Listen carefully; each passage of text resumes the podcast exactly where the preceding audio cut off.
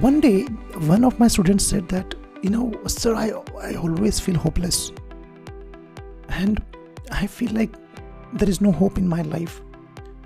And he said that I'm hopeless about hopeless.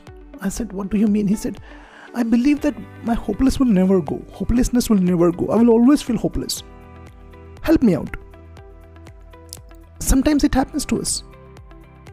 And we we have been told by motivational speakers that no, you should be hopeful. No, you should be always hopeful. Be positive, be hopeful. And then in reality, when you become hopeless, then you think about your hopelessness. Then you think that, way, well, look at me, there is something wrong with me. Something is wrong with me. I'm hopeless. I should not be hopeless. Why am hopeless?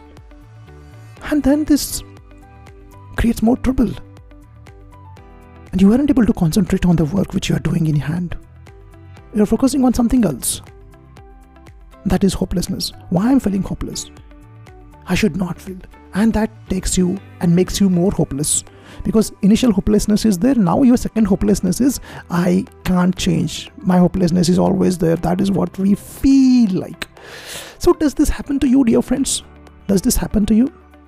Yeah.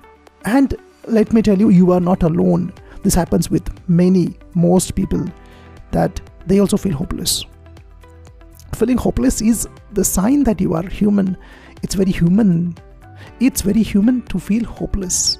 It's very natural to feel hopeless. Understand this. I mean, hopeless means understand. Understand. You want better. Understand. You want to be better than whatever you are now. That is why you are feeling hopeless that, yeah, I have something, but in future this will not be there. Means already you think that you have something and now i want that. I want new. I want something else which is not there. That is hopeless. But it's good thing actually because you have something. It's good. Now this does not mean that you should be hopeless. But what i want to try to tell is this feeling hopeless is a sign of being human.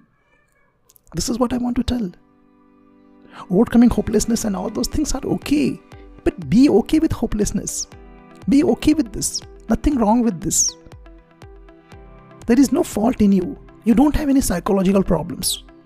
I have seen many of my students telling me, Oh, I'm hopeless. I always feel hopeless. First thing, it's okay to be hopeless. There's nothing wrong with you.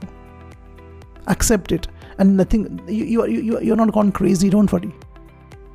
You're not beyond repair. You can, you can overcome this. And every now and then, I also feel hopeless.